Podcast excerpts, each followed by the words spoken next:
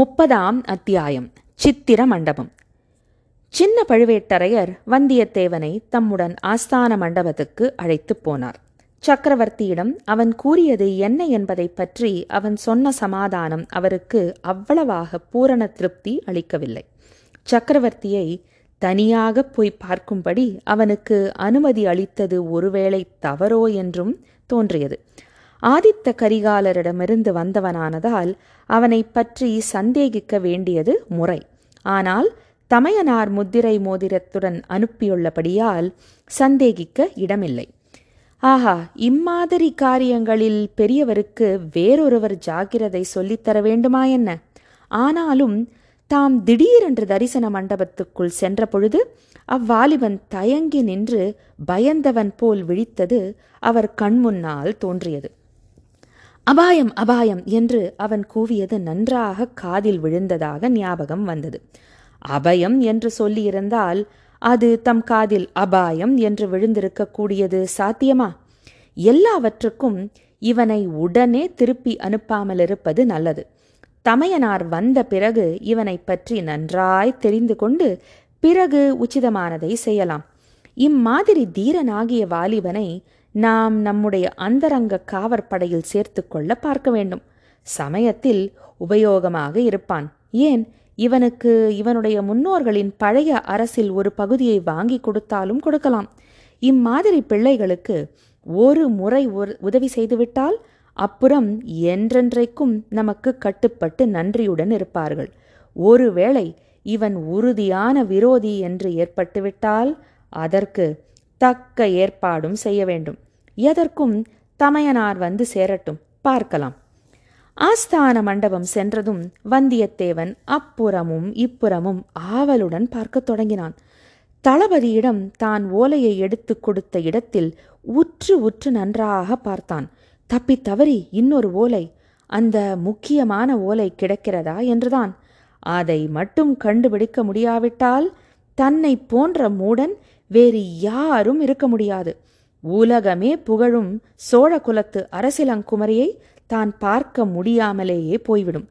ஆதித்த கரிகாலர் தன்னிடம் ஒப்புவித்த பணியில் சரி பாதியை செய்ய முடியாமலேயே போய்விடும். சின்ன பழுவேட்டரையர் அங்கிருந்த ஏவலாளர்களில் ஒருவனை பார்த்து, இந்த பிள்ளையை நமது அரண்மனைக்கு அழைத்து கொண்டு போ, விருந்தாளி விடுதியில் வைத்து வேண்டிய வசதிகள் செய்து கொடுத்து பார்த்துக்கொள், நான் வரும் வரையில் அங்கேயே இரு என்றார். வந்தியத்தேவனும் ஏவலாளனும் வெளியே சென்றவுடன் இன்னொருவன் தளபதியுடன் பயபக்தியுடன் நெருங்கி ஒரு ஓலைச் சுருளை நீட்டினான். இங்கிருந்து தரிசன மண்டபத்துக்கு போகும் வழியில் இது கிடந்தது. இப்போது சென்ற அந்த பையனுடைய மடியிலிருந்து விழுந்திருக்கக்கூடும் என்று சொன்னான். தளபதி அதை ஆர்வத்துடன் வாங்கி பிரித்து பார்த்தார். அவருடைய புருவங்கள் நெற்றியின் சரி பாதி வரையில் உயர்ந்து நெறிந்தன.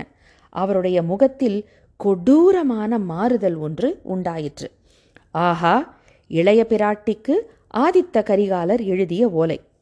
அந்தரங்கமான காரியங்களுக்கு உண்மையான வீரன் ஒருவன், நினைத்த காரியத்தை முடிக்கக்கூடிய தீரன் வேண்டுமென்று கேட்டிருந்தாயல்லவா?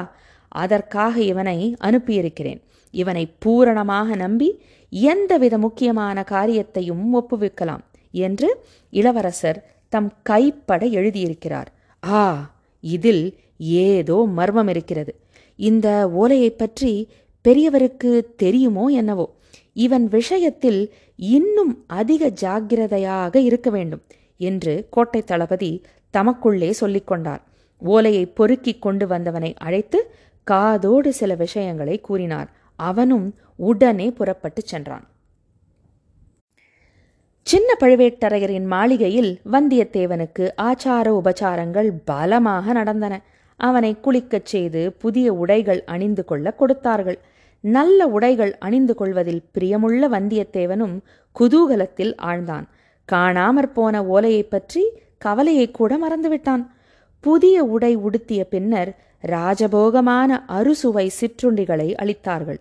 பசித்திருந்த வந்தியத்தேவன் அவற்றை ஒரு கை பார்த்தான். பின்னர் அவனை சின்ன பழுவேட்டரையர் மாளிகையின் சித்திர மண்டபத்துக்கு அழைத்துச் சென்றார்கள். தளபதி வருகிற வரையில் இந்த மண்டபத்தில் உள்ள அபூர்வ சித்திரங்களை பார்த்து கொண்டிருக்கலாம் என்றார்கள். இவ்விதம் சொல்லிவிட்டு காவலர்கள் மூன்று பேர் மண்டபத்தின் வெளியே உட்கார்ந்து அரட்டை அடித்து கொண்டே சொக்கட்டானாடத் தொடங்கினார்கள். சோழ குலத்தின் புதிய தலைநகரமான தஞ்சைபுரி அந்த நாளில் சிற்ப சித்திர கலைக்கு பெயர் பெற்றதாயிருந்தது. திருவையாற்றில் இசைக்கலையும் நடனக்கலையும் வளர்ந்தது போல் தஞ்சையில் சிற்ப சித்திர கலைகள் வளர்ந்து வந்தன. முக்கியமாக சின்ன பழுவேட்டரையர் மாளிகையில் இருந்த சித்திர மண்டபம் மிக பிரசித்தி அடைந்திருந்தது. அந்த மண்டபத்துக்குள் இப்போது வந்தியத்தேவன் பிரவேசித்தான். சுவர்களில் பல அழகிய வர்ணங்களில் தீட்டியிருந்த அற்புதமான சித்திரங்களை பார்த்து புலகாங்கிதம் அடைந்தான். அந்த ஆனந்தத்தில் தன்னை மறந்தான். தான் வந்த முக்கியமான காரியத்தையும் கூட மறந்தான். சோழ வம்சத்தின் பூர்வீக அரசர்களையும் அவர்களுடைய வாழ்க்கை சம்பவங்களையும் சித்தரிக்கும் காட்சிகள் அவனுடைய கவனத்தை கவர்ந்து பரவசமடையச் செய்தன. முக்கியமாக சென்ற நூறு வருஷத்து சோழர்களின் சரித்திரம் அந்த சித்திர மண்டபத்தின் பெரும் பகுதியை ஆக்கிரமித்து கொண்டிருந்தன. வந்தியத்தேவனுக்கு அதிகமான ஆர்வத்தை உண்டாக்கிய சித்திரங்களும் அவைதாம். இந்த கட்டத்தில் சென்ற நூறு வருஷமாக பழையாறையிலும் தஞ்சையிலும் இருந்து அரசு புரிந்த சோழ மன்னர்களின் வம்ச பரம்பரையை வாசகர்களுக்கு சுருக்கமாக ஞாபகப்படுத்த விரும்புகிறோம். இனி இந்த கதையில் மேலே வரும் நிகழ்ச்சிகளை அறிந்து கொள்வதற்கு இதை தெரிந்து கொள்வது மிக்க உபயோகமாக இருக்கும். தொன்னூற்றாறு போர்க்காயங்களை தன் திருமேனியில் ஆபரணங்களாக பூண்ட விஜயாலய சோழனை பற்றி முன்னமே கூறியிருக்கிறோம். சோழ மன்னர்கள் பரகேசரி, ராஜகேசரி என்னும் பட்டங்களை மாறி மாறி புனைந்து கொள்வது வழக்கம். பரகேசரி விஜயாலயனுக்கு பிறகு அவனுடைய புதல்வன் ராஜகேசரி ஆதித்த சோழன் பட்டத்துக்கு வந்தான். அவன் தந்தைக்கு தகுந்த தனையனாக விளங்கினான். முதலில் அவன் பல்லவர் கட்சியில் நின்று பாண்டியனை தோற்கடித்து சோழ சாம்ராஜ்யத்தை நிலைப்படுத்தி கொண்டான். பிறகு பல்லவன் அபராஜிதவர்மனோடு போர் தொடுத்தான். யானை மீது அம்பாரியிலிருந்து போர் புரிந்த அபராஜிதவர்மன் மீது ஆதித்த சோழன் தாவி பாய்ந்து அவனை கொன்று தொண்டை மண்டலத்தை வசப்படுத்தினான். பிறகு கொங்கு மண்டலமும் அவன் ஆட்சிக்குள் வந்தது. ஆதித்தன் சிறந்த சிவபக்தன். காவிரியாறு உற்பத்தியாகும் சகசிய மலையிலிருந்து அப்புண்ணிய நதி கடலில் கலக்கும் இடம் வரையில் ஆதித்த சோழன் பல சிவாலயங்களை எடுப்பித்தான். ராஜகேசரி ஆதித்த சோழனுக்கு பிறகு பரகேசரி பராந்தகன் பட்டத்துக்கு வந்தான். நாற்பத்தாறு ஆண்டு காலம் அரசு புரிந்தான். இமயத்தில் புலிச்சின்னம் பொறித்த கரிகால் பெருவளத்தானுக்கு பின்னர் சோழ வம்சத்தில் மாபெரும் மன்னன் பராந்தகன்தான். வீரநாராயணன், பண்டிதவத்சலன், குஞ்சரமல்லன், சூரசிகாமணி என்பன போன்ற பல பட்டப்பெயர்கள் அவனுக்கு உண்டு. மதுரையும் ஈழமும் கொண்டவன் என்ற பட்டமும் உண்டு. இந்த முதற் பராந்தகன் காலத்திலேயே சோழ சாம்ராஜ்யம் கன்னியாகுமரியிலிருந்து கிருஷ்ணா நதி வரையில் பரவியது. ஈழ நாட்டிலும் சிறிது காலம் புலிக்கொடி பறந்தது. தில்லை சிற்றம்பலத்துக்கு பொன் கூரை வேய்ந்து புகழ்பெற்ற பராந்தகனும் இவனேதான். இவனுடைய ஆட்சியின் இறுதி நாட்களில் சோழ சாம்ராஜ்யத்துக்கு சில பேரபாயங்கள் வந்தன. அந்த நாளில் வடக்கே வெறுவலி படைத்திருந்த ராஷ்டிரகூட்டர்கள் சோழர்களுடைய பெருகி வந்த பலத்தை ஒடுக்க முயன்றார்கள். சோழ சாம்ராஜ்யத்தின் மீது படையெடுத்து வந்து ஓரளவு வெற்றியும் அடைந்தார்கள். பராந்தக சக்கரவர்த்திக்கு மூன்று புதல்வர்கள் உண்டு. இவர்களில் வீராதி வீரனாக விளங்கியவன் மூத்த புதல்வனாகிய ராஜாதித்யன் என்பவன். வடநாட்டு படையெடுப்பை எதிர்பார்த்து ராஜாதித்யன் திருமுனைப்பாடி நாட்டில் பெரும் சைன்யத்துடன் பல காலம் தங்கியிருந்தான். தன் தந்தையின் பெயர் விளங்கும்படி வீரநாராயண ஏரி எடுத்தான். அரக்கோணத்துக்கு அருகில் தக்கோலம் எனும் இடத்தில் சோழ சைன்யத்துக்கும் ராஷ்டிரகூட படைகளுக்கும் பயங்கரமான பெரும் போர் நடந்தது. அந்த போரில் எதிரி படைகளை அதகாதம் செய்து தன் வீரப்புகழை நிலைநாட்டிய பிறகு ராஜாதித்யன் போர்க்களத்தில் உயிர் துறந்து வீர சொர்க்கம் அடைந்தான். இவனும் பல்லவ அபராஜிதவர்மனைப் போல் யானை மீதிருந்து போர் புரிந்து யானை மேலிருந்தபடியே இறந்தபடியால் இவனை ஆனை மேல் துஞ்சிய தேவன் என்று கல்வெட்டு சாசனங்கள் போற்றி புகழ்கின்றன. ராஜாதித்யன் மட்டும் இறந்திராவிட்டால் அவனே பராந்தக சக்கரவர்த்திக்கு பிறகு சோழ சிம்மாசனம் ஏறியிருக்க வேண்டும். இவனுடைய சந்ததிகளே இவனுக்கு பின்னர் முறையாக பட்டத்துக்கு வந்திருக்க வேண்டும். ஆனால் இளவரசன் ராஜாதித்யன் பட்டத்துக்கு வராமலும் சந்ததி இல்லாமலும் இறந்துவிடவே இவனுடைய இளைய சகோதரர் கண்டராதித்த தேவர் தந்தையின் விருப்பப்படி ராஜகேசரி பட்டத்துடன் சிங்காதனம் ஏறினார். இவர் தமது தந்தையையும் பாட்டனையும் போலவே சிவபக்தி மிகுந்தவர். அத்துடன் தமிழன்பு மிக்கவர். உண்மையில் இவருக்கு ராஜ்யம் ஆள்வதில் அவ்வளவு ஸ்ரத்தையே இருக்கவில்லை. ஆலய வழிபாட்டிலும் தமிழ் இன்பத்திலும் அதிகமாக ஈடுபட்டிருந்தார்.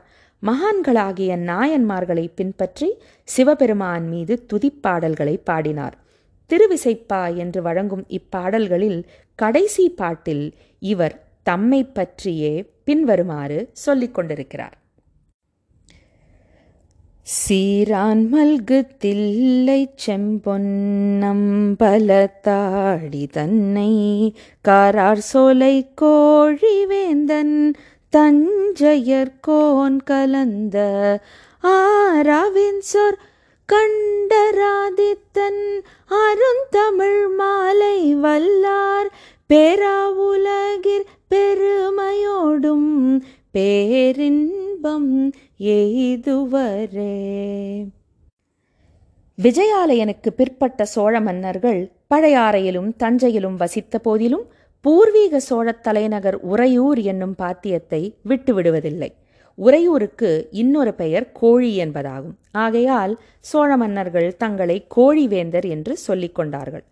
கண்டராதித்த தேவர் சிம்மாசனத்திலிருந்து பெயரளவில் அரசு புரிந்த போதிலும் உண்மையில் அவருடைய இளைய சகோதரனாகிய அரிஞ்சயன்தான் ராஜ்ய விவகாரங்களை கவனித்து வந்தான். ராஜ்யாதித்தனுக்கு துணையாக அரிஞ்சயன் திருநாவலூர் முதலிய இடங்களில் சைன்யங்களுடன் தங்கியிருந்தான். ராஷ்டிரகூட்டர்களுடன் வீரப்போர் நடத்தினான். தக்கோலத்தில் சோழ சைன்யத்துக்கு நேர்ந்த பெருந்தோல்வியை விரைவிலேயே வெற்றியாக மாற்றிக்கொண்டான். ராஷ்டிரகூட்டர் படையெடுப்பை தென்பண்ணைக்கு அப்பாலேயே தடுத்து நிறுத்தினான். எனவே ராஜகேசரி கண்டராதித்த சோழர் தம் தம்பி அரிஞ்சயனுக்கு யுவராஜ பட்டம் சூட்டி அவனே தமக்கு பின் சோழ சிங்காதனத்துக்கு உரியவன் என்றும் நாடறிய தெரிவித்துவிட்டார். இவ்விதம் கண்டராதித்தர் முடிவு செய்ததற்கு இன்னொரு முக்கியமான காரணமும் இருந்தது. இவருடைய மூத்த மனைவி இவர் பட்டத்துக்கு வருவதற்கு முன்பே காலமாகிவிட்டாள். பிறகு வெகு காலம் கண்டராதித்தர் மனம் புரிந்து கொள்ளவில்லை. ஆனால் இவருடைய தம்பி அரிஞ்சயனுக்கோ அழகிலும் அறிவிலும் ஆற்றலிலும் சிறந்த புதல்வன் இருந்தான். பாட்டனாரின் பராந்தகன் என்னும் பெயரையும் மக்கள் அளித்த சுந்தர சோழன் என்னும் காரணப் பெயரையும் சூட்டிக் கொண்டிருந்தான்.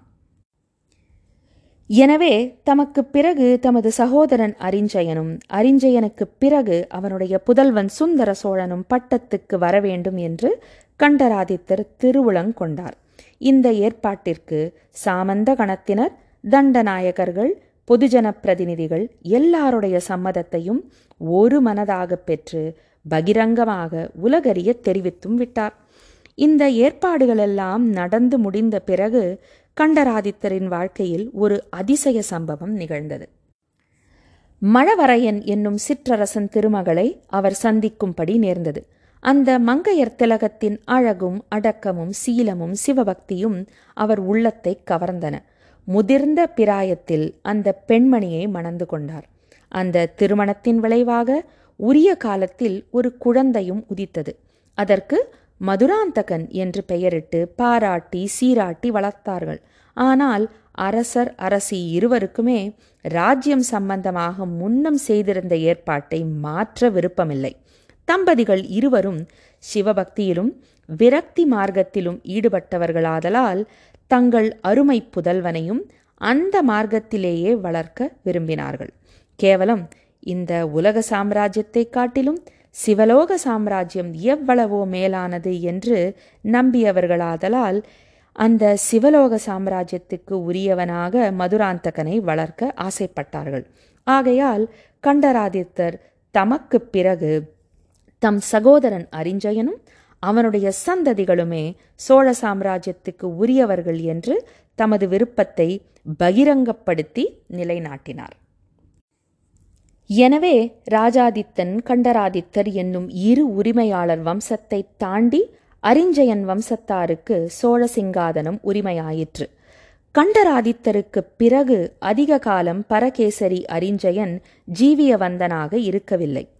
ஒரு வருஷத்திலேயே தமையனாரை பின்தொடர்ந்து தம்பியும் கைலாச பதவிக்கு சென்றுவிட்டான். பின்னர் இளவரசர் சுந்தர சோழருக்கு நாட்டாரும் சிற்றரசர்களும் பிற அரசாங்க அதிகாரிகளும் சேர்ந்து முடிசூட்டி மகிழ்ந்தார்கள். ராஜகேசரி சுந்தர சோழரும் அதிர்ஷ்டவசத்தினால் தமக்கு கிடைத்த மகத்தான பதவியை திறம்பட சிறப்பாக வகித்தார். ஆட்சியின் ஆரம்ப காலத்தில் பல வீர போர்கள் புரிந்து பாண்டிய நாட்டையும் தொண்டை மண்டலத்தையும் மீண்டும் வென்றார். ராஷ்டிரகூட்ட படைகளை தென்பண்ணை கரையிலிருந்து விரட்டி அடித்தார். சுந்தர சோழ சக்கரவர்த்தியின் புதல்வர்களான ஆதித்த கரிகாலரும் அருள்மொழிவர்மரும் தந்தையை மிஞ்சக்கூடிய இணையற்ற வீரர்களாக இருந்தார்கள். அவர்கள் இருவரும் தந்தைக்கு பரிபூரண உதவி செய்தார்கள். அவர்கள் மிக சிறு பிராயத்திலேயே போருக்கு சென்று முன்னணியில் நின்று போர் புரிந்தார்கள். அவர்கள் சென்ற போர் முனைகளிலெல்லாம் விஜயலட்சுமி சோழர்களின் பக்கமே நின்று வந்தாள். இப்படியாக சின்ன பழுவேட்டரையரின் அரண்மனையில் இருந்த சித்திர மண்டபத்தில் இருந்த சிற்பங்களை ரசித்து கொண்டிருந்த வந்தியத்தேவனை அங்கேயே விட்டுவிட்டு இந்த அத்தியாயத்தை இப்படியே முடித்து கொள்ளலாம். மீண்டும் அடுத்த அத்தியாயத்தில் உங்களை விரைவில் சந்திக்கிறேன். நன்றி, வணக்கம்.